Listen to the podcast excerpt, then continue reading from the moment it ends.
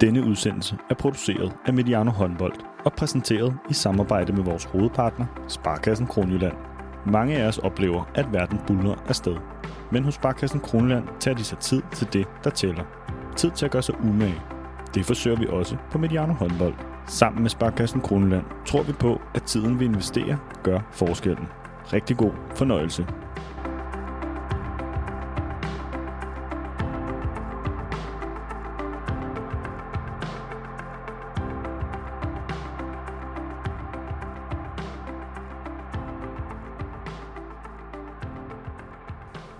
Velkommen til Mediano håndbold.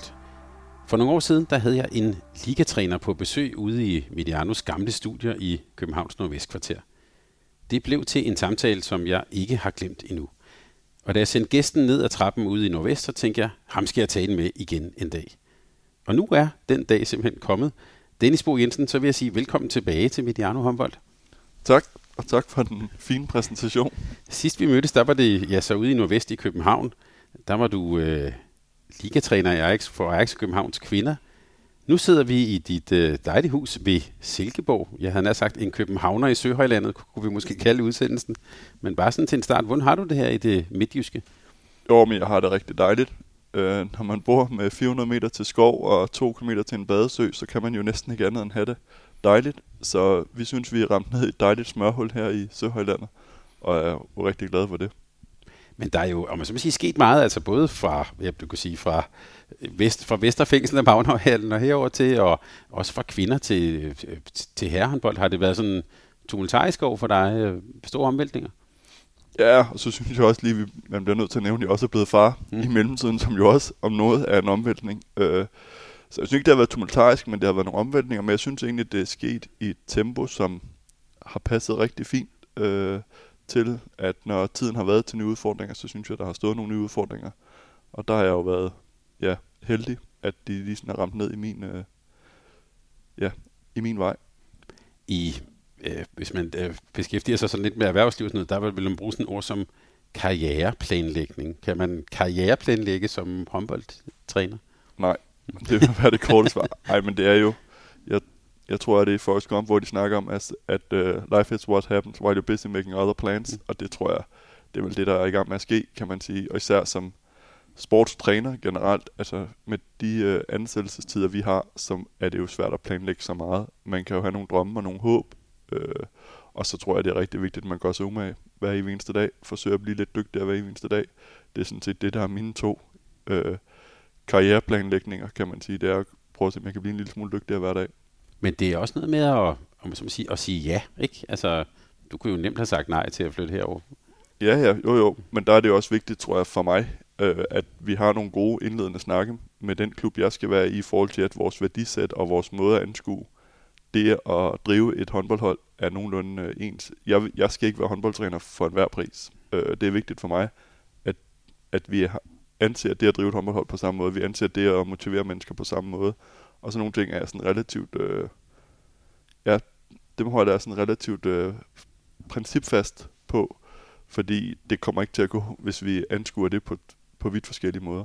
Hvordan, om man sige, sikrer man sig det? Altså, jeg spørger også, fordi vi på kanalen også har talt om, faktisk både i en håndboldverden og en fodboldverden, om nogle, hvad man kunne kalde sådan en fejlscouting af en træner, altså hvor man sådan bagefter tænker, hvor, hvorfor, hvor, hvorfor lige ham eller hende? Altså, hvordan, hvordan, hvordan sikrer man sig det på forhånd? Nå, men jeg tror først og fremmest skal man jo være ærlig, og ærlig over for sig selv, i forhold til, hvad det der er vigtigt for mig. Øh, og det er sådan relativt tydeligt omkring i rekrutteringsprocessen, øh, hvis en klub skulle tale med mig, hvad det er, jeg står for. Og det er jo vigtigt at sige, at der er mange veje til Rom, så det er jo ikke fordi min vej er den rigtigste vej, det er bare det, jeg tror på. Øh, så det er sådan det første punkt, det er, at jeg selv er enormt ærlig i de der samtaler, og ikke sidder og forsøger at sælge noget, jeg ikke er, eller på en anden vis. Og så har jeg også nogle spørgsmål, som er vigtige for mig. Det er i forhold til, hvordan, hvordan ser vi på motivation? Hvordan kan vi drive motivation i hverdagen? Hvad er I vigtigt? Øh, hvornår er det, vi lykkes som hold, som klub? Øh, og så nogle ting er meget vigtigt for mig sådan lige at få sporet an på, så jeg ligesom kan sige, okay, vi er på samme side af bogen, og at vi at de mål, klubben har, også er realistiske i forhold til, hvad jeg tror, jeg kan være med til at indfri. Og nu skal vi jo også tale om øh, lemvi type Røn. Hvad, så bliver jeg bare nysgerrig. Hvad, hvad var det så, du spurgte om, da du, da du sad deroppe til jobsamtalen? Nå, men jeg spurgte sådan, at det er jo vigtigt, at lige sådan, at præmissen er, er korrekt. Da jeg blev ansat, der har man to point i ligaen, og har jo ikke fyret sin træner på det tidspunkt.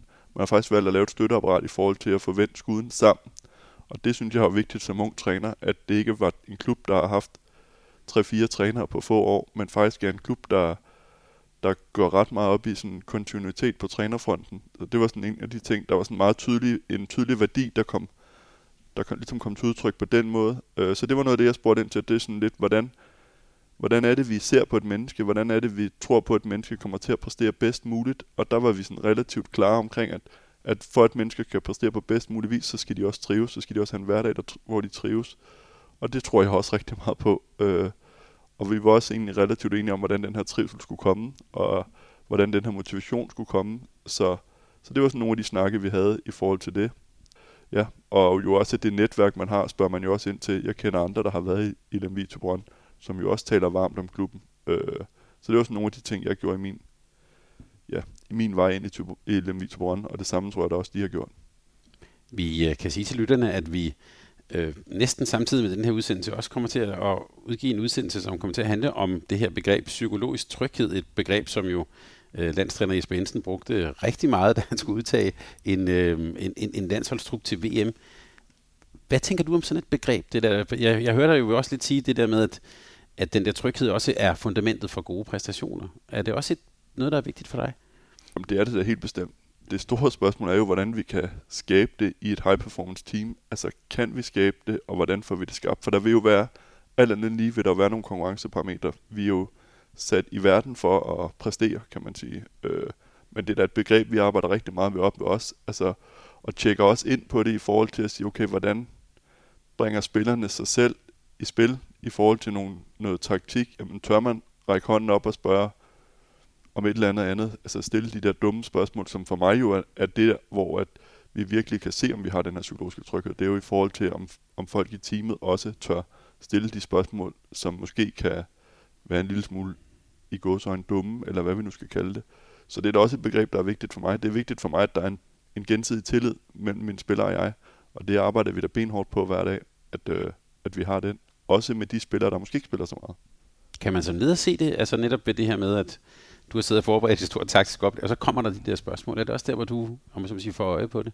Det er i hvert fald et af de parametre, som, som, hvor vi ligesom tjekker ind på det, kan man sige, i forhold til lige det begreb. Og så er der noget andet i forhold til tilliden mellem hinanden. Men altså, at vores spillere tør komme og sige, at i dag er, er alle mulige årsager ikke lige en super dag for mig. Det er jo også sådan en måde lige at tjekke ind på. Øh, det var da rart at vide, at ja, hvad det nu kan være. Mm. Alt fra en visdomstand til, til sygdom i familien, øh, og jo egentlig også selv deler ud af de ting, vi nu går og bøvler med i vores trænerteam. Så, så ja, det er jo vigtigt. Øh, det er jo i hvert fald vigtigt, at vi har tillid til hinanden. Gør det også, at man som dig som leder, du skal også vise, hvad kan man sige, en eller anden form for sårbarhed, eller også kunne dele nogle ting? Ja, ja. Det, det er vi jo forpligtet til, hvis vi gerne vil have, at vores spillere også gør det. Og det, det gør jeg også. Jeg er ikke bleg for at sige, at øh, og i nat har vores datter ikke sovet så meget, så hvis jeg hænger lidt, så ser det sådan ud, eller hvad det nu kan være. Øh, så, så det tror jeg er vigtigt, at man deler begge veje, og at der ikke er nogen, der er supermand. Det er vi jo heldigvis også ved at komme lidt væk fra den macho-kultur. Øh, så det tror jeg egentlig er, er vigtigt på alle mulige måder. Og apropos macho-kultur, vi taler sammen her efter en landsholdsuge, og vi sidder faktisk dagen før et spændende opgør i Kolding, mellem JKF ja, KF Kolding og så dit hold, den Typeron. Øh, den gode Nikolaj Krikov, han har belært mig om, også faktisk offentligt her på kanalen, at man ikke må tale om nøglekampe på det her tidspunkt af sæsonen. Men så lad mig alligevel spørge, er det en vigtig kamp, der venter forude mod Kolding? Ja, ja det synes jeg, det er. Øh, og man kan sige, hvornår det er en nøglekamp, og hvornår det ikke er en nøglekamp, det er jo sådan lidt, øh, lidt svært sådan lige at svare på. Men altså for os er det da en vigtig kamp. Vi kan da distancere øh, Kolding relativt meget i tabellen, hvis vi vinder. Og omvendt, hvis Kolding vinder, jamen, så er vi jo ved at være lige vidt, kan man sige, øh, og på omgangshøjde. Så på den måde er det jo en vigtig kamp, men man må også øh, anerkende, at det koldinghold, der ligger sidst, er et andet koldinghold, end det koldinghold, vi skal op imod i morgen. Øh, der er ligesom kommet nogle profiler tilbage. Øh, så, men altså, vi går til den på samme måde, som vi gør til alle mulige andre kampe, øh, har forberedt os på samme vis, øh, og så må vi se, hvor langt det holder. Er der for dig sådan opgør, er der, hvad kan man sige, øh, mere nerver involveret? Er det sådan mere højspændt? Nej, jeg, jeg er heldigvis ikke sådan en, der bliver ramt sådan rigtig meget naver. Øh, så på den måde er der ikke så meget andet på spil for mig. For mig handler det jo om at få hjulpet mit hold bedst muligt, til vi kan præstere den bedst mulige præstation, og være med til de udfordringer, vi, bliver, vi løbende kommer til at blive stillet over for i løbet af sådan en kamp, at vi i fællesskab kan forløse dem på højst muligt niveau. Jeg tror, de fleste af vores lyttere vil nok først høre den her samtale, efter den kamp er spillet. Så kan vi jo lege lidt med sådan en, en tidsmaskine her, og så spørge, hvad, hvad bliver det for et opgør? Oh, jeg tror da for mig, at det bliver en relativt drabelig dyst mod et, et koldingmandskab, som jo har kniven for struben. Øh, og det er jo altid sjovt at møde sådan nogle hold, for hvordan reagerer de, hvis der kommer lidt modstand, og kan vi få kastet lidt grus ind i det maskineri, der nogle gange er det. Samtidig synes vi egentlig også selv, at vores egen pil peger opad, øh, men er også meget bevidst omkring, at der skal en relativt stor præstation til for at få to point. Men jeg tror, det bliver sådan relativt øh, drabelig dyst, hvor begge hold egentlig gerne vil løbe, men er mod til at få trukket håndbremsen og komme afsted, eller, eller bliver det sådan lidt med en lav pace? Det bliver det jo nogle gange i de her opgør, øh, så det er jeg sådan lidt spændt på at se, men ja, må jo også anerkende, at det er også et Koldinghold, hvor pilen også i den grad peger opad.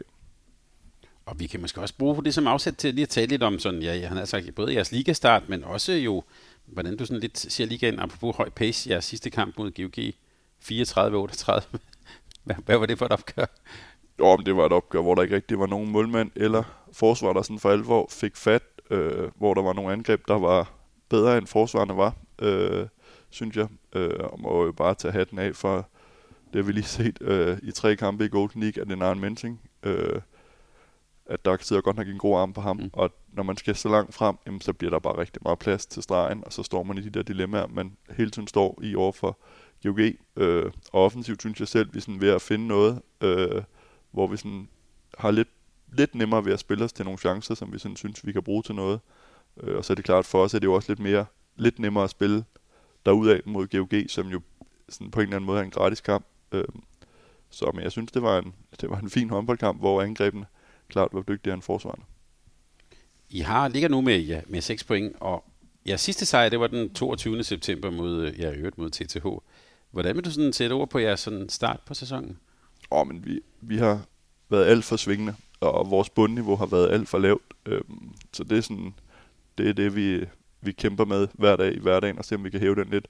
Omvendt, så synes vi også, at vores topniveau har været godt. Vi synes, vi har leveret nogle rigtig gode præstationer imod de hold, som vi sådan på papiret måske skulle, skulle hvad hedder det, kæmpe imod. Måske lige minus vores kamp over i Ringsted, hvor vi ikke synes, vi rigtig præsterede ordentligt. Øh, så synes vi jo egentlig, at vi sådan ude i Nordsjælland har lavet en god præstation. Hjemme mod TTH har lavet en god præstation. Synes egentlig også, at vores præstation hjemme mod Sønderjysk er ok. Øh, og så er der nogle kampe, hvor vi har været alt for langt væk fra sådan at, at ramme det niveau, vi gerne ville, og det niveau, vi også synes, vi har. Så, så det har været sådan en god gang blandet bolcher, som nok også er et resultat af, at vi også skifter en del. Øh, det gør jo også, at bundniveauet kan blive en lille smule ja, sværere, fordi der er ikke, der er ikke lige sådan nogle rigtig mange gentagelser, man lige sådan kan, kan hive op af posen. Og skifter en del, hvad, hvad betyder det? Nå, men altså, til mit første år fik vi seks nye spillere ind, til mit andet år fik vi 10 nye spillere ind, og nu har vi så fået syv nye spillere ind til den her sæson. Så der er jo sådan en relativt stor udskiftning i truppen, kan man sige. Og det gør jo bare, at, at rigtig mange ting skal man starte lidt fra scratch af, mm. øh, i forhold til at få de der gentagelser, og der er ikke der er ikke så mange ting, hvor man lige kan sige, at vi gør lige ligesom sidste år, øh, og så skal vi ikke bruge så meget træningstid på det. Her bliver vi nødt til at træne rigtig mange ting igennem sammen, og jo også kigge på, at de nye spillere, vi får ind, har nogle andre kompetencer end dem, vi har sendt ud, og jo også at finde noget spil, der fungerer til dem. Så på den måde tager det jo bare tid at spille et nyt hold sammen. Øh, og den proces er vi, den, det, det kender vi godt til. Vi ved godt, det er en præmis for os. Øh, og det går vi så til hver dag i dagligdagen med krum hals, og synes jo også, at vi begynder at, finde mere og mere øh, i de der ting. Men jo også med respekt for, at det har været i gåsøjne igen den gamle garde, der ligesom har måttet øh, tage et lidt større læs. Øh, sådan. Men ja, det, det går fremad hver dag, så, men det betyder jo noget, når man skifter så mange, så er der, er der lidt flere, der skal ind i et spilkoncept, end hvis man skifter få. Nu nævnte du ordet high performance. Altså, kan man også godt se det i, hvad kan man sige, næsten jeres præstationer hen over året, at de er stigende efterhånden, som relationerne bliver bedre, eller hvordan, hvordan, hvordan viser det sig sådan hen over en, en lang sæson? Og det håber vi da i hvert fald, at de er. Øh, og jo igen, med respekt for, at der også kan komme skader, som jo igen også kan påvirke de der ting. Men vi håber der på, at vi hver dag bliver en lille smule mere afklaret omkring, hvad det er, vi gerne vil i de forskellige situationer.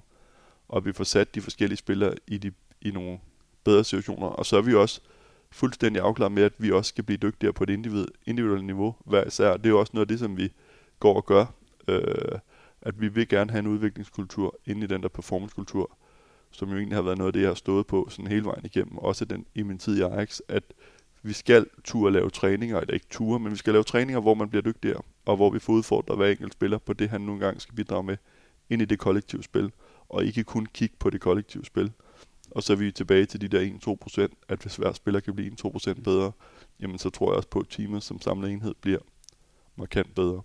Det kan jeg faktisk huske, at i vores forrige samtale, jeg refererede til, der talte du, der talte du en del om det der med at altså, selvfølgelig have plads til at lave taktiske træninger og ja, det kollektiv, men du brugte også meget øh, energi og ressourcer på at udvikle spillerne.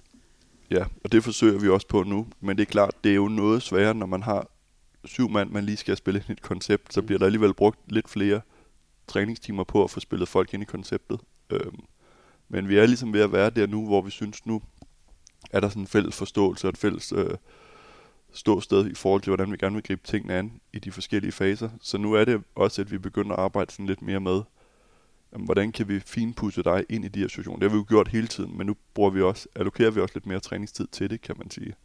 Så det er jo sådan, det er noget af det, der er vigtigt for mig, og at hver enkelt spiller også har et individuelt projekt i gang i forhold til at blive dygtigere, fordi det er også en del af vores DNA op i den Victor håndbold. Så, så det er også vigtigt for os at have det spor med. Hvad, hvad, hvad, hvad kræver det som træner, det her med ja, meget udskiftning? Man kan også sige, det er jo også et billede på, hvor Lemvig Typeron måske er lidt i fødekæden. Hvad er det for en udfordring, man har som træner? Altså jeg tænker, du kan ikke nødvendigvis lave store strategier, og, og sådan, øh, for så har du lige pludselig otte andre, eller altså, ja, hvad er det for en udfordring, som man har som træner? Jo, man kan sige, at strategiarbejde har jo for os mere handlet om på, den, på det organisatoriske niveau i forhold til at rykke os lidt der.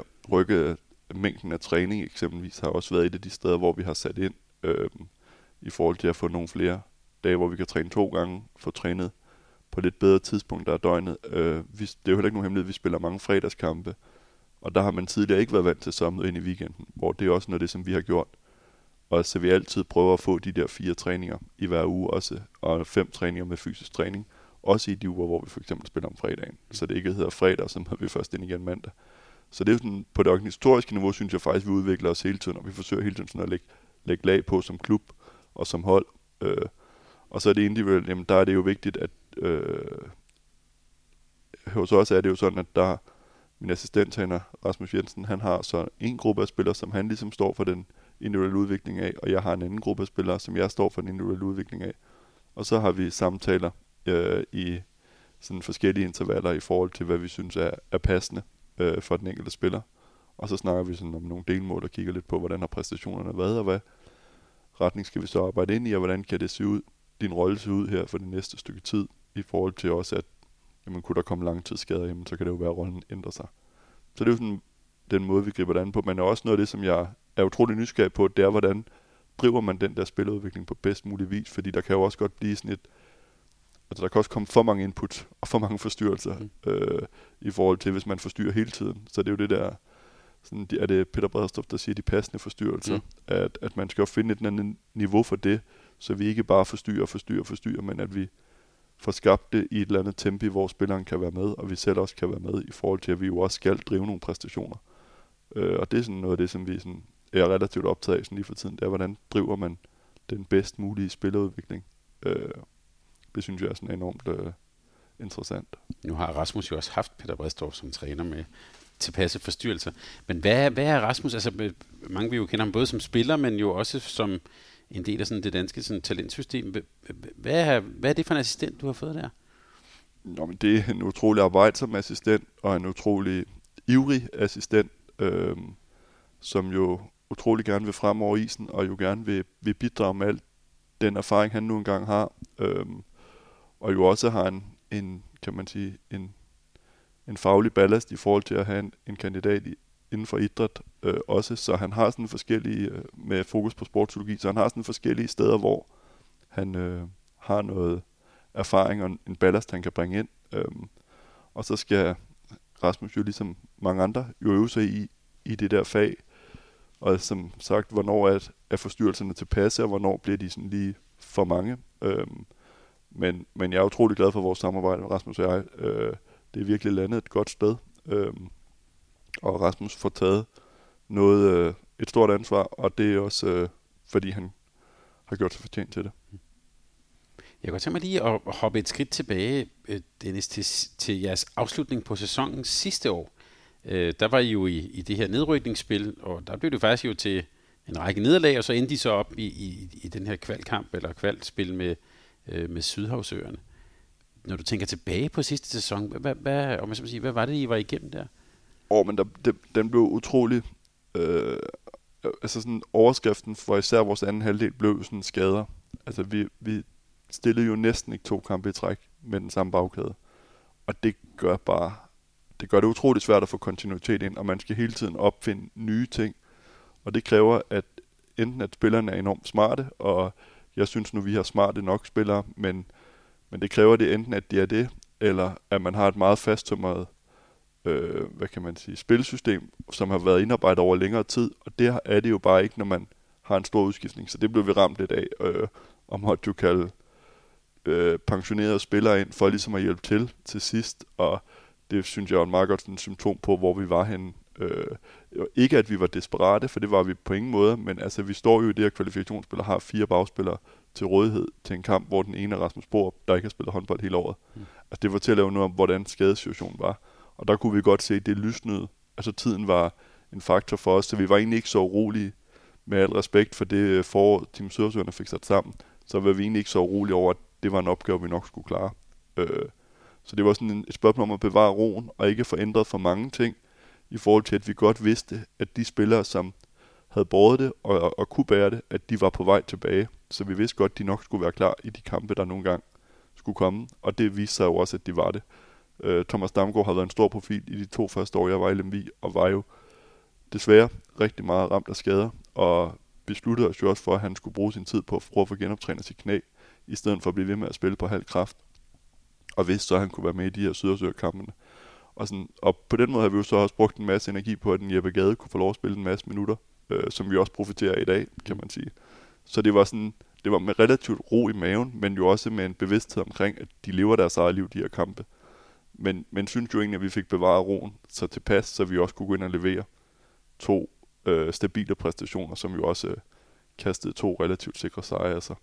Ja, fordi når, når, som du beskriver det her, det lyder meget roligt. og det var jo også nogle meget sikre sejre, øh, så, så det havde du jo helt ret i.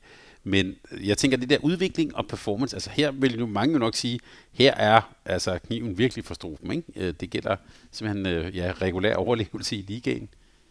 Jo, jo, men man kan sige, altså med det budget, hvis man kører ind på den præmis, det tror jeg de fleste, der gør det er i sportsverdenen, at de hold med de højeste budgetter er nok også dem over tid, der sådan præsterer bedst.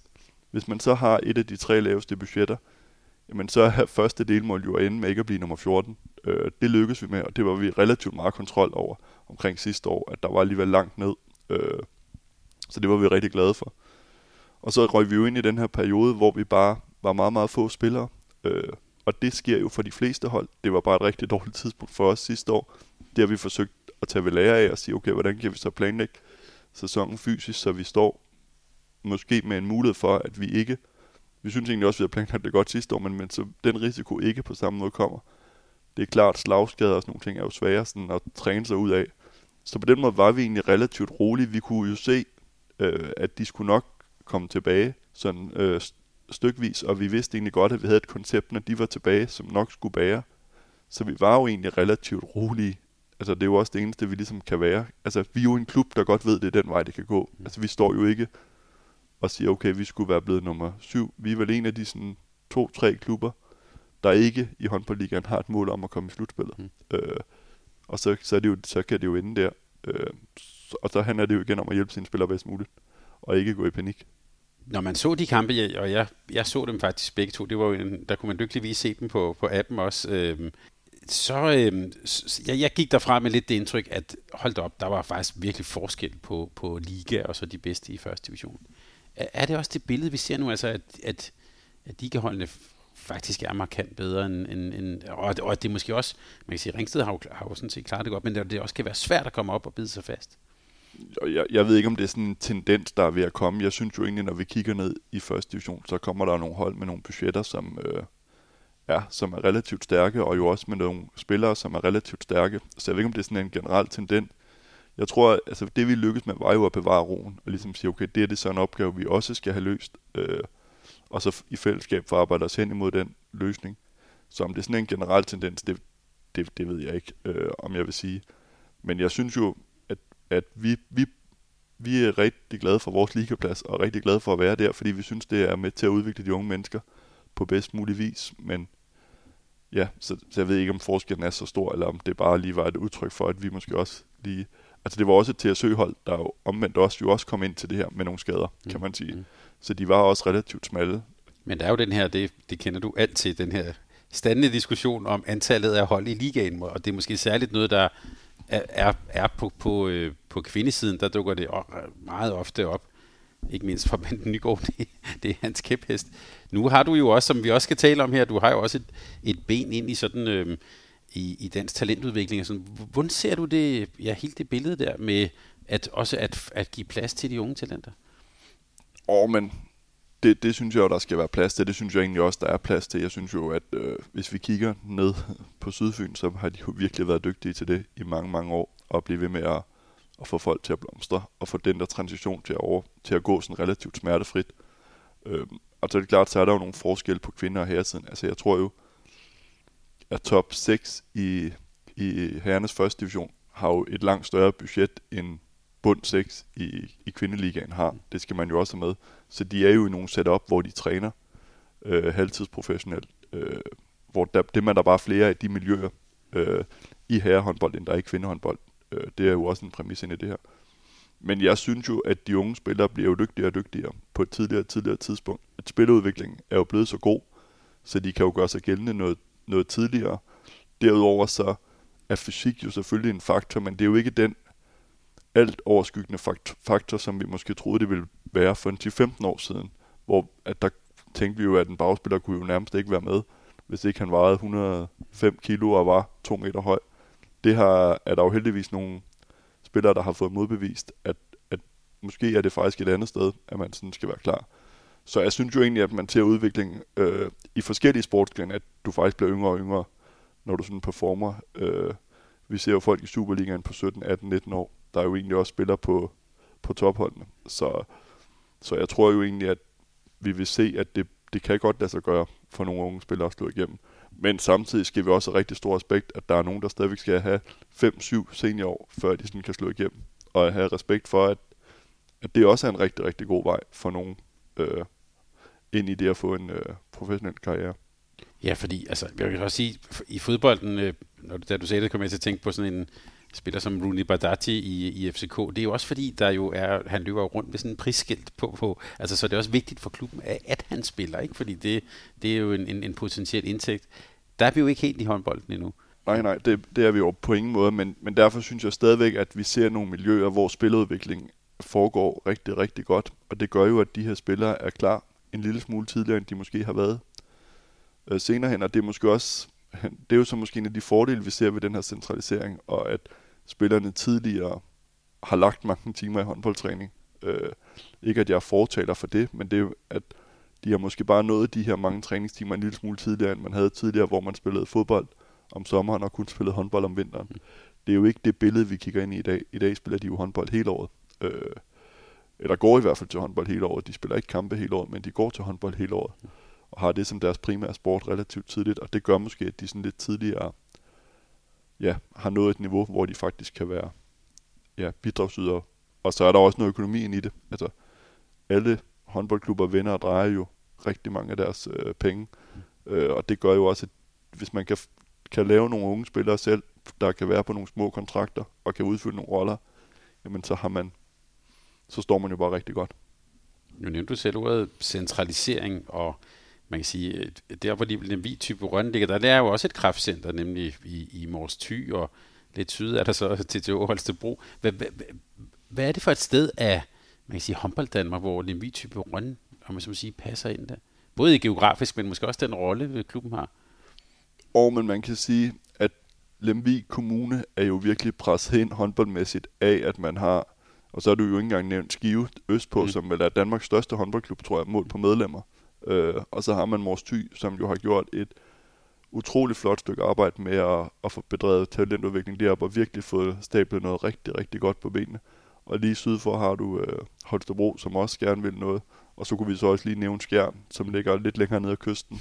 øh, så man er jo klemt inde i et håndboldland der, hvor man kan sige, der er bare rigtig mange, der gerne vil talentudvikling. Øh, og det er jo rigtig dejligt, og det er jo noget af det, som man som Lemvi har profiteret af, at, de spillere, der måske ikke lige har kunne gå direkte ind på et Holstebro-hold, jamen de har lige haft et par år i Lemvi, en Thomas Damgaard, for at nævne en, har jo lige haft et par år i Lemvi, og det er jo sådan, det vil vi egentlig gerne være, sådan et sted, hvor de der spillere, der er færdige med gymnasiet, jamen de kan få deres indgang ind til senior. Du beskriver jo også lidt sådan lidt, øh, man kan ikke sige sådan et lillebrorbillede, men I er ikke den store spiller i det område der. Er det, er det også en, om man sige, selvforståelsen? Ja, jeg ved ikke, om det er selvforståelsen, men det, jo, det er det måske. Vi er sådan relativt realistiske omkring vores position, som igen, altså, vi har ikke en målsætning om, at vi skal være et top 8 hold. Vi er rigtig glade for, at vi kan være med i håndboldligaen, og det er sådan vores målsætning ind i det. Øh, og dermed være med til at bidrage til, at nogle spillere kan få noget erfaring. Men vi må også bare sige, at Lemvig Kommune er jo mål på indbygger en af de mindste kommuner i, i landet. Det vil sige, hvad, hvad er det for en gruppe spillere, vi skal bedrive talentudvikling af, hvis nu vi skulle gå den vej? Jamen, der bliver måske født 60 drengebørn per årgang. Øh, så kan man også selv begynde at regne lidt ud af, hvor mange af dem, der så skulle spille håndbold, for at vi kan, kan bedrive sådan en, en seriøs omgang talentudvikling. Øh, så det er vi sådan relativt afklaret omkring, at der, der taler demografien for, ikke vores vej, kan man sige. Og så er, er, vi, er vores held jo også, at der ikke er transfer på de her unge spillere, når vi nu skulle tilbage til det med fodbold. Det er jo, at når de, deres kontrakter er ophørt, jamen så er de jo, kan de jo gå til nogle andre klubber. Så kan der være noget uddannelseskompensation, hvis de får udlandet af, men det er der jo ikke internt. Så det gør det jo også, at, at så kan vi netop samle de der spillere op, som måske ikke lige har, har slået igennem første gang, eller som måske er blevet lidt tår og sagde, at der er mange gode spillere i nogle af de der miljøer. Og dem vil vi gerne se, om vi kan samle op og, ja, og give dem en chance for os at, at vise, hvor dygtige de er. Dennis, da vi talte sammen sidst, der var du øh, jo ligatræner for Ajax' kvinder, og også netop kåret som årets øh, træner. Jeg får lyst til at spørge sådan et, øh, uden det skal være sådan en mus-samtale, men hvad, hvad er der sket siden? Altså, hvad, hvordan har du udviklet dig som træner siden da? Og men først og fremmest er der jo hele den overgang fra sådan en masse know-how på kvindesiden, pigesiden, til at gå over på herresiden, drengesiden, som man selvfølgelig har brugt en masse tid på. Så tror jeg, at jeg er blevet en lille smule øh, skarpere på noget formidling, håber jeg på. Øh, jeg er også sådan generelt jo blevet en lille smule mere erfaren, men jeg synes, det er svært sådan at pege på, hvor man egentlig sådan er blevet dygtigere, fordi jeg forsøger at gå og dygtiggøre mig hele, hele tiden, og så er der jo sådan emner, der hele tiden popper lidt op i forhold til, hvad, hvad man lige bliver ramt af i nysgerrighed, kan man sige. Øhm, så jeg håber, der bare sådan generelt er blevet lidt mere erfaren, en lidt større tro på ens øh, mavefornemmelse, også øh, rammer rigtigt, kan man sige. Øhm, så det er jo sådan noget af det. Men jeg synes, den, den helt store transition for mig har jo været den der transition fra at gå fra at være på kvinde siden til at være på dreng siden. Det, det har, sådan brugt, har jeg brugt rigtig meget energi på. Øh, så det, det tror jeg sådan er noget af det. Har der været lidt mere pres i forhold til kommunikation udadtil, som jeg også har forsøgt at dygtiggøre mig lidt i, altså i forhold til sponsorer, øh, et lokalblad, der jo følger meget med op i LMV, dem, at, altså, det var ikke tit, vi så, jeg, jeg tror ikke engang, jeg kan nævne, hvad et lokalblad hedder på Vesterbro, øh, men øh, dem så vi jo aldrig. Og sådan, så på den måde er der jo nogle ting, som man går sådan og øver sig i løbende hele tiden. Øhm, ja, så det, det, det er lidt svært at svare på, synes jeg. Men det der med, øh, med kvinder her siden, hvis vi nu alligevel skulle tale om karriereplanlægning, er det, hvis man skal blive en dygtig træner, er det faktisk en for, altså er det, er det noget, der udvikler det der med at lave den overgang? Altså jeg har været rigtig glad for at have trænet øh, begge steder, kan man sige. Øhm, fordi at man bliver, der er nogle ting, man skal styrke sig på på den ene side, og som man så kan, kan tage med over på den anden side. Og nu har jeg ikke forsøgt at tage skiftet tilbage igen, men jeg synes, at de træner, jeg sådan har set, der har været begge sider, har det alle sammen øh, lykkedes relativt godt med det. Mm. Øh, og generelt synes jeg jo, at, at det er jo mennesker, vi leder, om de så er kvinder eller mænd, jamen så er, er det jo nogle af de samme ting. De vil gerne anerkendes, de vil gerne... Øh, og jeg synes jo også, at nogle af de udfordringer, vi har set på kvindesiden, er vi jo også begyndt at se ind i herreverdenen. Altså sådan i forhold til noget med trivsel og jo også flere spillere, der, der døjer med det, kan man sige. Så, så jeg tror jo egentlig ikke, at det er så forskelligt sådan på, på ledelsesdelen. Så er der selvfølgelig noget på spillet i forhold til, at, at herrespillere jo fylder mere på banen. De kan score fra flere positioner, øh, som jo gør, at man ligesom skal... Der er nogle andre prioriteter, man skal have gjort sig.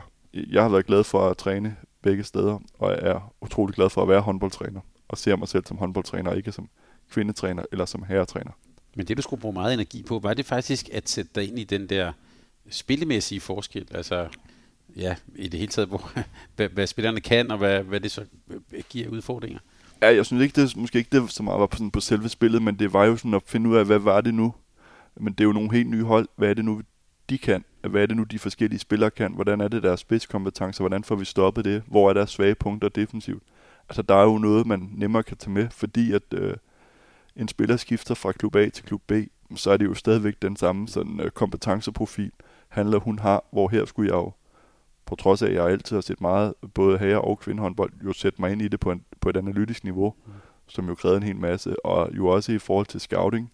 Altså, da jeg kom til den, til den danske herreliga, kan jeg godt øh, røbe her, at det var ikke meget øh, norsk ligahåndbold eller svensk ligahåndbold for herre, jeg havde siddet og set i min fritid hvor det har jo været noget af det, jeg også skulle sætte mig ind i, sådan at få scoutet hele det sådan, skandinaviske marked. Øh, så på den måde er der bare mange sådan, ting, man lige sådan, skal være med til at sætte sig ind i. Jeg ved jo, du også har arbejdet meget sådan med også det her begreb data og nøgletal og sådan noget for, for, for dit hold, og ja, hele den analytiske del. Ja, hvad er det for et arbejde, du, du har sat i gang der? Om først og fremmest har det jo været et arbejde i at få gjort det arbejde, vi går og laver mere systematisk. Mm. Øh, jeg, jeg oplever jo både med mig selv og også med mine kollegaer, at når vi sætter os ned og skal til at analysere et hold, så har vi jo egentlig ikke en skabelon for, hvordan vi gør det. Så bliver det sådan lidt, om så har jeg lige opdaget det her, eller et eller andet. Så hvor, for mig er data øh, en rigtig vigtig assistenttræner for mig, fordi det fortæller mig, hvor er det, jeg skal skærpe mit blik hen. Og det kan jo være alt fra det helt simple data, hvem er topscorer på modstanderens hold. Det er jo meget rart at vide, når man starter. Det har man jo en god indikation omkring. Det er jo ikke fordi, at men tallene lyver bare ikke på, lige på det parameter, så jeg vil sige, det er en god idé lige at sætte sig ind i, hvad, hvad er det så lige han kan, og skal vi have stoppet ham, eller skal vi egentlig acceptere, at han laver så mange mål? Så det er sådan en af de ting, så har vi arbejdet, forsøgt at arbejde med en model for expected goals i forhold til at kigge på afslutningskvaliteten hos vores egne spillere. Altså, jamen, øh, en meget, meget simpel model, men, men outperformer de egentlig den, eller gør de ikke det? Kigge på nogle af de spillere, vi har forsøgt at scoute, i forhold til, om de har outperformet den her, sådan rent statistiske model, fordi så må de jo være åbenbart en eller anden årsag at være dygtigere til at afslutte, og det kan vi så undersøge og understøtte ved video, kan man sige, undersøge det den vej rundt. Så det har sådan været noget af det, vi har kigget lidt ind i af sådan data. Øh, ja, og i forhold til, hvor er det egentlig, vi har vores redninger, hvor har vi ikke vores redninger, øh, og sådan kigge på, på nogle af de ting. Så ja, vi har egentlig arbejdet ret meget med data, og er jo rigtig ærgerlig over, at man har ja, valgt at nedskalere det område sådan, i forhold til, at, at den den øh, videopakke, vi får i år, er markant anderledes end den, vi har fået de andre år. Eller ikke selve videopakken, men, men selve den måde, det, det er, er lavet på, er blevet øh, fuldstændig anderledes. Og det har jo skudt os, ja, i hvert fald skudt mig et par år tilbage i forhold til at skulle, ja, altså vi har jo ikke tiden til selv at sidde og klippe mm. det hele selv, så vi er jo afhængige af det data, vi nogle gange kan hive ud af det, der bliver lavet for os. Og der er åbenbart nogen, der har besluttet sig for, at det skulle være på en ny måde til den her sæson, som ja, i, min op, optik er en væsentlig forringelse. Og bare lige, nu bliver det lige sådan uh, lidt nørdet, lidt lavpraktisk. Uh, altså expected goals, det er jo, gætter jeg på, nogle særlige zoner, nogle, nogle skud for nogle særlige zoner eller positioner. Men, men er det så sådan helt lavpraktisk? Har du så siddet og logget og tastet det ind? Har du nogen til det? Altså, hvordan, hvordan gør man det? For det er, jo ikke, det er jo ikke noget data, du får bare. Jeg er slet ikke leveret jo. Nej, altså, vi har gjort det sådan rent statistisk, så at vi har i, i det forgående har vi også fået lidt i år, men der får vi jo at vide, okay, jamen er det et stående skud, et hopskud, og fra hvilken zone af. Så det er rent sådan på statistik, at det ikke på, at armen oppe var der fire arme i vejret, inden du skød. Altså den, det, det er der ikke tid til, kan man sige. Så det har været på ren statistik, at vi har sagt, okay, når der bliver skudt et stående skud i M9, jamen der bliver så scoret på, jeg, jeg kan ikke lige tage den i hovedet, men der bliver scoret på 62 procent. Det vil sige, det giver så 0,62 i, i expected goal, mm. kan man sige. Øh, og så er der ikke taget højde for, at det var fjerde aflevering, armen var oppe. Altså det må så udligne sig selv sådan over tid, kan man sige, når man kigger på en stor datamængde. Mm. Så det har sådan været den måde, vi ligesom har kigget på det, og så sagt, okay, hvem, er der nogen former for skud, nogle af vores spillere har outperformet den her model, jamen så kan det være, at det er en god idé for os at få flere af den type skud, eller er der nogen, der ikke? Og sådan jo også kigge på hver spiller, sådan statistisk, hvad, hvad er det for nogle, hvor er det, han har gode procenter, hvor har han ikke. Men sådan i forhold til en scouting, og i forhold til en forberedelse på kamp, der har vi bare brugt det som, er der nogle spillere på modstanderholdet, der for eksempel er væsentligt under i expected goals, og så sammenkoblet det med deres scoringsprocent, og så kan vi se, at der er en, en klar sammenhæng, at dem, der er under expected goals, har også ofte en lavere scoringsprocent, end, end hvad man måske sådan kunne have forventet. Er det også for, altså jeg tænker, der er jo det her begreb, øh, mavefornemmelse, hvor vi har jo også en, en dansk herrelandstræner, der jo sådan har offentligt sagt, han tror ikke rigtigt på det, han går med hans følelse i, i, i, i kampen. Er det også for at kunne, om man siger, korrigere dig selv, at du arbejder med det her? Det er selvfølgelig for at blive klogere, men, men vi har jo også undervejs, og, og pulsen er høj, så har vi jo alle mulige mavefornemmelser. Om det er jo, et, det er jo et, for mig har det rigtig meget i forberedelsen, og i forhold til, hvornår, altså, hvornår skal vi skifte strategi, det er jo på mavefornemmelse. Mm. Øh, og på kommunikation med vores spillere, kan man sige, der jo er i det. Altså nej, jeg synes egentlig, jeg havde været tæt på at redde den der bold. Øh, okay, jamen, så, så lader vi lige se, om vi kan få den situation til at opstå igen. Mm. Men det handler jo rigtig meget om at kigge på, hvor er det, øh, hvor er det, at hullerne i osten er hos modstanderne, så man ligesom siger, okay, øh, vi møder det her hold, de er rigtig dygtige i 7 mod 6, men vi har faktisk fundet ud af, at de har en spiller, som når de spiller 7 mod 6, så ligger han væsentligt lavere end, end hvad det nu kan være. Mm. Og mange af de ting vil man jo kunne se. Fordelen ved den her model er bare, at i stedet for at man skal sidde og tage 107 mod 6 klip igennem, men så, er der, så står det sort på hvidt, så kan vi se, okay, øh, han, hans scoringsprocent i 7 6 er bare ikke særlig høj, så det er måske en god idé for os at, at lade ham få nogle flere afslutninger. Og så til rette lægger vi vores strategi derfra. Og så må vi jo hele tiden løbende revurdere det i forhold til, hvis vores plan ikke holdt det. Så det er sådan en måde, vi, vi, vi tilgår det på, så det går noget hurtigere at få, få besluttet nogle af de prioriteter, vi gerne vil have. Hvordan, øh, hvordan tager spillerne imod det her? Det tror jeg er ligesom den generelle befolkning vil tage imod det. Nogle synes, det er super spændende og interessant, og andre synes, kan du ikke bare give mig svaret? Øh, så, så er det egentlig, det, det er fint nok for mig. Så det tror jeg er sådan relativt blandet. Jeg håber på, at de spillere, jeg har, ved, at de beslutninger, vi træffer, er på et så oplyst grundlag som muligt, og at det er derfor, at vi, vi stikker ikke bare lige en finger ud i luften, og så træffer vi en beslutning på baggrund af det, eller det, vi, nu er vi lige kørt for, afsted, og så har vi fået en god idé, og så er det det, vi gør det. Det er sådan set det, der er det vigtigste for mig, det er, at mine spillere har en fornemmelse af, at de beslutninger, der bliver truffet, de bliver truffet på et så oplyst grundlag som muligt. Men jo også med den respekt, at alt det data, vi har, ser jo kun tilbage i tiden. De ser jo ikke frem i tiden. Altså, så, så det er jo kun nogle... Vi skal jo huske at koble det her op på vores egen spillestil i forhold til, at når man har kigget på scoringsprocenter imod et Fredericia-forsvar, der står op på 12-14 meter, jamen det vil jo være et andet billede, der vil tegne sig, når de står over for vores forsvar, der måske er en lille smule mere defensivt orienteret. Så på den måde er det kun et pejlemærke og ikke sandheden. Dennis, du har en kandidatgrad i pædagogisk sociologi, har jeg læst mig til. Øh, og din tilgang her, det er svært for mig ikke at komme til at tænke på en tidligere landstræner, sådan som Leif Mikkelsen, som jo har faktisk har skrevet bøger om, hvordan man laver taktisk analyse. Det er så tilbage i 70'erne, før der var alt muligt data og sådan. Den der sådan, øh, man kan sige måske akademiske, men måske også mere sådan metodiske, systematiske tilgang, er det også en, en, en måde at beskrive din måde at være træner på? Ja, det, det vil jeg gerne. Det vil jeg gerne sige ja til. Så det håber jeg, at, at det også er det billede, der bliver tegnet af det. Øh, det. Det er sådan rigtig vigtigt for mig. Som jeg også sagde tidligere, det er rigtig vigtigt for mig, at man gør sig umage. Og jeg skal også gøre mig umage i det her.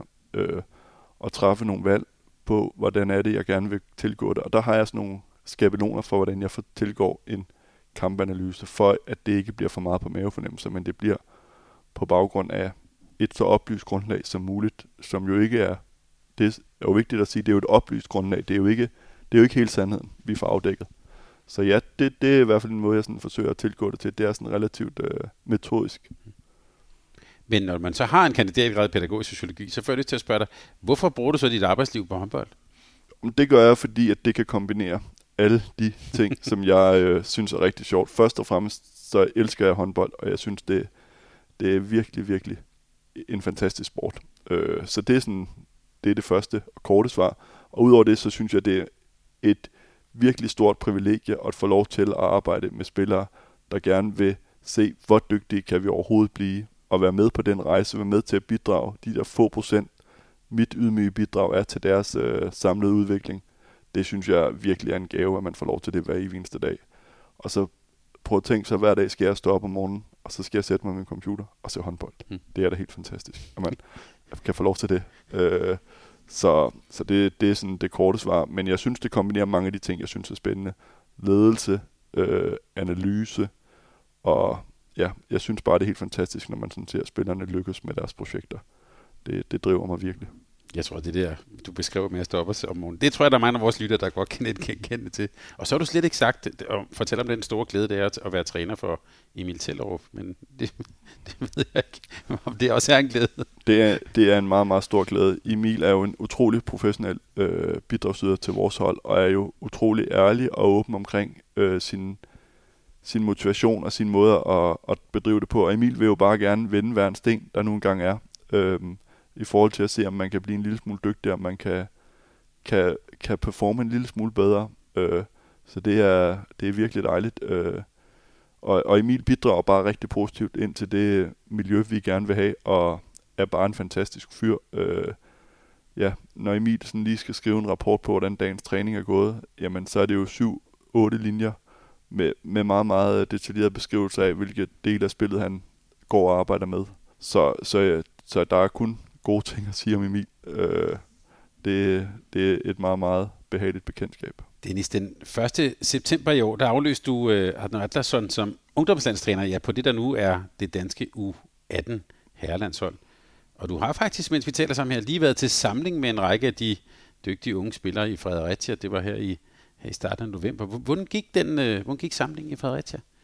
Jamen, jeg synes, den gik rigtig godt. Den gik, som vi kunne have håbet på og forventet, at øh, den første træning, der var der 24 øh, spillere, som var utrolig nervøse øh, i forhold til, at nu var man i det her regi for første gang. Man får en trøje på, hvor der står Danmark på ryggen, og så skal man ind og træne. Øh, det tror jeg, der betyder rigtig meget for dem, og for mange af dem var det måske der højdepunkterne i deres karriere, der opstod lige der en mandag eftermiddag i Fredericia. Så det var vi sådan relativt øh, ydmyge omkring, at, at det skulle vi jo øh, ligesom også tage hånd om. Så jeg synes, samlingen gik rigtig godt. Drengene fik gået til den, og jeg tror også, de fik et billede af, at, at os, der er i lederstaben, vi faktisk er der for at hjælpe dem, og ikke for at skabe selektion og være sådan, øh, ja, nogle skræmmemonster, men egentlig bare er der for at hjælpe dem og kompetenceudvikle dem. Og du er jo sammen med, med Simon Dahl. Han er så, øh, jeg vil sige, han er så fortsat i, i, i rollen her også. Det der med at blive landstræner hos, øh, hos Dansk Håndbold, hvor, ja, Hvorfor siger du ja til det? Om det, det, det var ikke så svært, da Morten Henriksen tilbød mig jobbet. Det, det er sådan et drømmejob for mig, og en milepæl øh, i min trænerkarriere. Mm. Altså den, ja, den udvikling, talentudvikling har været på de sidste 20 år, altså det har, har jo virkelig været beundringsværdigt. Øh, og at jeg kunne få lov til at, at stige med ombord på det øh, tog, det, det skulle jeg ikke bruge mange sekunder på at overveje. Så, så det, det, det er noget af det, som jo driver mig i min hverdag, det er jo at være igen at få lov til at være sammen med unge mennesker, der er motiveret og være med til at give dem et bidrag i deres udvikling. Og at vi så samtidig skal gøre det, hvor at vi skal have klubberne med, vi skal have et samarbejde med de forskellige ungdomstrænere, som jo laver et kæmpestort stykke arbejde, og som jo, ja, øh, hver eneste dag øh, i deres fritid, for langt størstedelens vedkommende, forsøger at se, om de kan gøre de her drenge en lille smule bedre. Det synes jeg bare, det var ikke så svært at sige ja til og bare sådan helt praktisk, altså det, ligatræner, øh, U18-landstræner, sådan, hvordan hænger den hverdag sammen, eller hvordan, ja, hvordan fungerer det i praksis? Jo, men det fungerer jo sådan, at jeg allokerer jo noget af min arbejdstid i løbet af en uge til at, sådan at få lavet de her dansk håndbold opgaver. Det kan være kampobservationer. Vi er jo heldige, på trods af at de ikke bliver streamet, at der er mange kampe, der bliver filmet, så der er jo nogle muligheder for at se noget hjemmefra. Men forsøger jo også at komme ud i hallen. Øh, har været på et efterskolebesøg, skal på nogle flere efterskolebesøg i forhold til sådan at, at være ude i miljøerne. Øhm, så det er sådan en del af det. Så er der jo sådan at planlægge samlingerne, som jo sådan helt lavpraktisk øh, i samarbejde med Dansk Håndbold og finde ud af, hvor skal vi være hen, hvor mange skal vi være, er der bestilt mad og så videre, øhm, som jo også er en del af det. Og så er der jo sådan et samarbejde med, med, med mit eget team, som jo er et utroligt rutineret team øh, i forhold til det, og har fået en masse sparring for dem af. Og så er der jo sådan et samarbejde med klubtrænerne, Øh, jeg har jo en opgave her i den her uge at få ringet rundt til klubtrænerne og lige få givet noget feedback for den uge, vi har haft. Hvad er det, jeg har set, og hvad er det så, de har set, og hvordan får vi så arbejdet videre. har helt bevidst lige ventet et par dage, så spillerne også lige kunne fortælle klubtrænerne om deres oplevelser forhåbentlig, så jeg også kan få noget den vej, om det egentlig har været en god oplevelse, som vi synes, det har været, men at de også deler den begejstring, som vi er taget afsted derfra med. Øh, så der er sådan, det er sådan flere facetter ind i det. Øh, men sådan jo hele tiden at være med til at bidrage til, og være med til sådan at kompetenceudvikle på, på de spillere, vi nu engang har inde, og jo også generelt på den kultur, der nu er i dansk håndbold. Og der er vel også, tænker jeg, et helt fagligt område at sætte sig ind i. Jeg kan huske, vi har jo også haft Simon Dahl med her et, et par gange på podcasten. Jeg drillede ham lidt, men han kan jo nærmest alle navne på bare drenge i en vis alder, der kan kaste med en bold. Du skal jo også sætte dig ind i sådan et helt, øh, altså ja, ungdomsligaer og, og hvem der er hvor og sådan noget. Det er vel også et, jeg tænker, det er et stort, stor opgave. Og jo, det, det er jo faktisk det, der har taget mest af min tid. Sådan, altså derfor er det, jeg har jo også øh, smugstartet lidt i foråret, hvor jeg har været på, på, på sommerlejren, jeg har været på medielejr øh, og set spillere der. Jeg har været til den nationale samling, vi havde i september, var jeg også dernede i weekenden. Så jeg har sådan brugt, øh, hvad hedder det, HI øh, Cup var jeg også forbi og brugt en dag. Så jeg har også sådan brugt nogle timer på sådan at komme rundt og få set. Men det er rigtigt nok, når man starter med sådan et, øh, et tomt stykke papir, hvor man ikke kan særlig mange navne til nu nok at kunne sådan, ja, 1.500 til 200 navne i årgang 0607. Øh, det har jo selvfølgelig taget noget tid sådan lige at få det, øh, få det ind, og det er jo utrolig vigtigt, og jo også utrolig vigtigt, at vi bliver ved med at holde den her trakt bred, og blive ved med sådan at se, jamen, hvem kan komme. Øh, nogen, der bliver lidt senere modnet, øh, både fysisk og mentalt, og hele tiden blive ved med at holde den her trakt bred. Øh, så det er jo også en del af det, kan man sige. Hvordan er det at komme om man skal sige, rundt i hallerne som nu som landstræner? Altså, det kan man også, jeg har i hvert fald hørt historier om nogle gange, så altså, har man nærmest indflydelse på spillet på banen, fordi oh, han står derovre og sådan. Altså, hvordan er det at komme rundt i hallerne? Jo, men jeg synes jo, det er dejligt. Jeg synes, jeg bliver taget godt imod. Jeg synes, dem, jeg snakker med, øh, kommer over og hilser, og så har vi en fin dialog omkring det. Øh, som sagt er jeg der jo ikke for at sidde og sige, at det var tre tekniske fejl og to brændte skud. Jeg er der jo for at danne mig et billede af, hvordan hvordan er det nu, de her spillere, de performer? Hvem er det egentlig også, der lige går over og giver en high five til sin holdkammerat, der har brændt tre skud? Mm. Øh, eller råber man bare på tværs af halen, nu må du tage dig sammen. Øh, det er jo også noget af det, jeg lægger mærke til. Så, så jeg, jeg er rigtig glad for at komme i halen, og har altid godt kunne lide at komme rundt og se ungdomshåndbold. Så for mig er det jo bare dejligt, og nu kan jeg også dele det lidt med min datter, så hende har jeg også med nogle gange, jo også sådan lidt, så er det jo også noget tid, vi har sammen, kan man sige. Øh, og det, forhåbentlig også en lille smule med til at, uden at hun har et bidrag til det, men at afmystificere det en lille smule, at, at hun er også med en gang imellem, kan man sige. Så, så jeg føler, at jeg bliver taget godt imod i hallerne, og det er også en vigtig del af det for mig at komme rundt og snakke med de her ungdomstrænere, øh, og jo også nogle forældre i nyerne.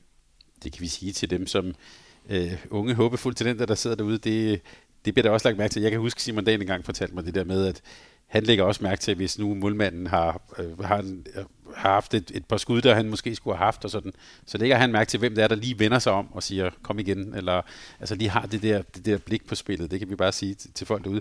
Men når du så er rundt i hænderne og, og, og kigger på spillet, hvad er det for noget, ja, han har sagt, ungdomshåndbold, der bliver spillet i, i de her årgange? Jo, men jeg synes jo, det er heldigvis med en stor optimisme. Synes måske også sådan, hvis jeg skal lige sådan at tage den negative kasket lidt på, synes jeg måske nogle gange også, at det bliver en lille smule for trænerstyret. Altså, jeg kunne jo godt tænke mig, at vi en gang imellem var lidt dygtigere til at sætte spillerne fri og sige, at det også er på deres præmisser selv på 17-niveau. Altså, der kan jeg godt kan jeg godt have siddet og set og så sagt, nu bliver han skiftet ind, og nu bliver der råbt i hele handen, han laver Radjenovic. Ja, øh, det er bare ikke sikkert, at vi kan råbe det i en ligakamp øh, mm. hver gang, eller i en øh, fyldt boksen øh, med 12.000 mennesker, at vi lige kan nå at råbe det på tværs. Så der er også nogle ting, som spillerne jo selv skal kunne navigere i, mens de er på banen og korrigere i. Og der synes jeg måske nogle gange godt, jeg kan se en tendens til, at det bliver en lille, lille smule for trænerstyret. Øh, på et meget, meget lille øh, grundlag. Men, men ser jo trænere, der er engageret, ser jo spillere, der er engageret. Øh, og det er jo sådan set de vigtigste ting for at blive dygtig. Øh, men sådan et, et dejligt, friskt, optimistisk spil øh, af drenge, der jo tror, at de kan score hver gang de har bolden, og hvad hedder det, ja, og nogle gange måske også noget forsvarsspil, der har lidt tilbage at ønske. Øh, I forhold til, det handler jo om at score flere mål end de andre, end at forhindre dem i at lave mål. Så friskt optimistisk. Ja. Men er det som, med, med det blik, du har, og den alder, de har, er det godt? Altså, det skal at, det vel også være, den Ja, ja, det synes jeg da bestemt mm. er, og det er også derfor, at, at min eneste lille anke det her, det er det der med også at huske at sætte spillerne fri. Altså spille dem ind i nogle situationer, som de selv skal løse, og som man så må gå hjem og træne på, at de kan løse på et endnu højere niveau.